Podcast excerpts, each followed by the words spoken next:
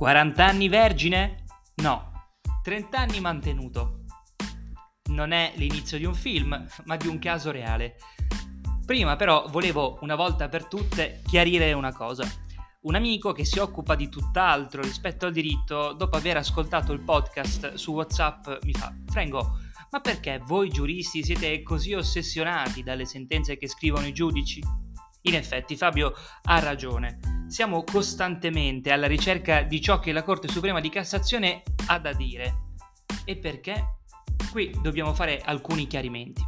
Il nostro ordinamento giuridico è un ordinamento di civil law. L'Italia è quindi un sistema di civil law.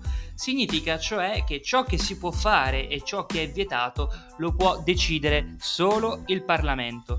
L'Inghilterra invece è un paese di common law, Ciò significa che ciò che è lecito e ciò che è illecito lo decide sia il Parlamento sia la magistratura. In altre parole, in diritto e in fatto le pronunce dei giudici inglesi vanno a comporre e a costituire lo strato normativo dell'ordinamento giuridico. Se, per esempio, il supremo giudice inglese decide che è vietato tagliare il giardino, da quel momento in poi sarà vietato tagliare il giardino e i giudici, i giudici, di grado inferiore dovranno attenersi a quel precedente, salvo ovviamente intervenga il cosiddetto overruling, cioè un cambio di interi- indirizzo interpretativo. In Italia, invece, grazie alla Costituzione, che impone che i giudici siano soggetti soltanto alla legge, la nostra Suprema Corte di Cassazione svolge un ruolo, diciamo, di interpretazione. Tecnicamente si chiama funzione nomofilattica.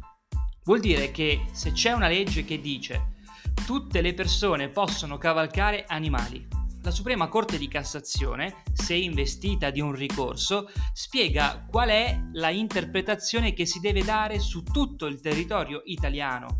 Quindi la Corte ci dirà, ragazzi, tutte le persone possono cavalcare animali, ma animali da traino e non i gatti e non i cani. In questo modo i giudici inferiori sapranno che quando si troveranno davanti a un caso di questo genere dovranno interpretarlo come ha statuito la Suprema Corte di Cassazione.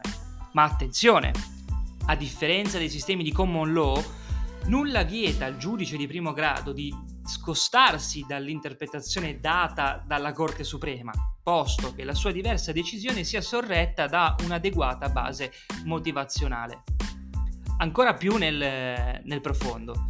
Abbiamo detto che in Italia ciò che si può e non si può fare lo dice soltanto la legge, ossia il Parlamento, l'unico organo dotato di piena legittimazione democratica. Tuttavia, nella prassi, le sentenze della Corte Suprema di Cassazione, nei fatti, nei casi concreti, godono di una autorità grandissima, altissima, le sentenze della Suprema Corte di Cassazione sono le sorelle minori, ma non troppo, della legge. Cioè, anche loro concorrono a dirci cosa si può o non si può fare. Ecco perché sono importanti ed è bene che si conoscano. Ora però torniamo al caso di oggi. La sentenza è redatta dal consigliere Caprioli, depositata il 22 giugno 2023, quindi davvero, davvero recente. Il caso riguarda un giovanotto nato nel 1991, al secolo mitico Eugenio. Eugi ha quindi 31 anni. Ha intentato una causa contro il padre affinché gli versasse mensilmente il mantenimento, pur essendo ormai maggiorenne.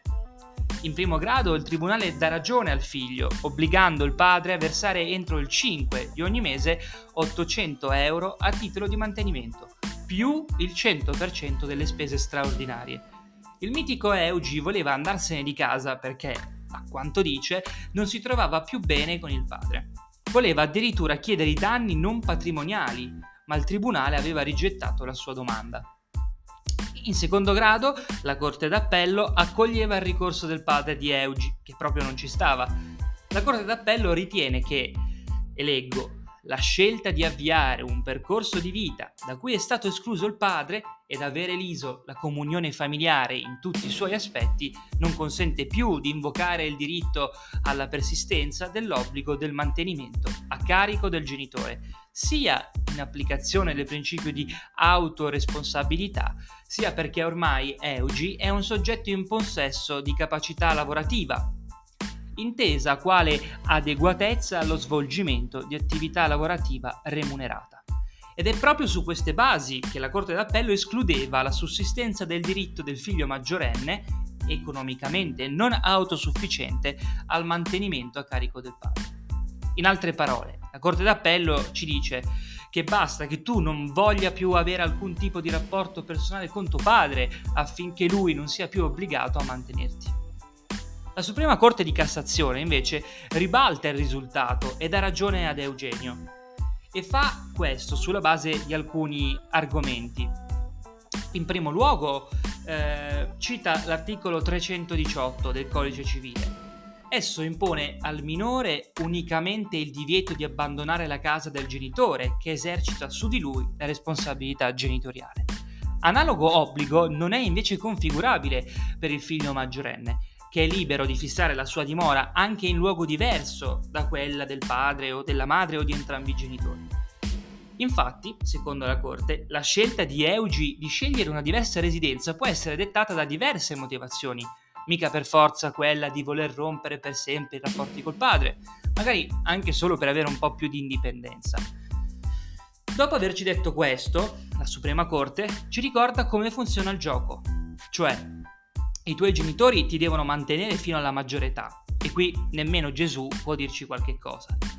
Quando compi i 18 anni, se vuoi ancora farti mantenere dai tuoi genitori, entra in gioco l'articolo 337 septies del codice civile.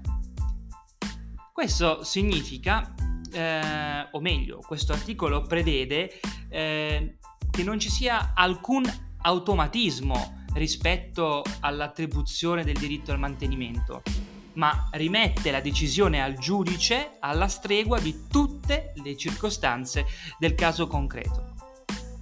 Raggiunta la maggiore età, dunque, si presume l'idoneità al conseguimento del reddito, che, per essere vinta, necessita della prova del diritto al mantenimento ulteriore.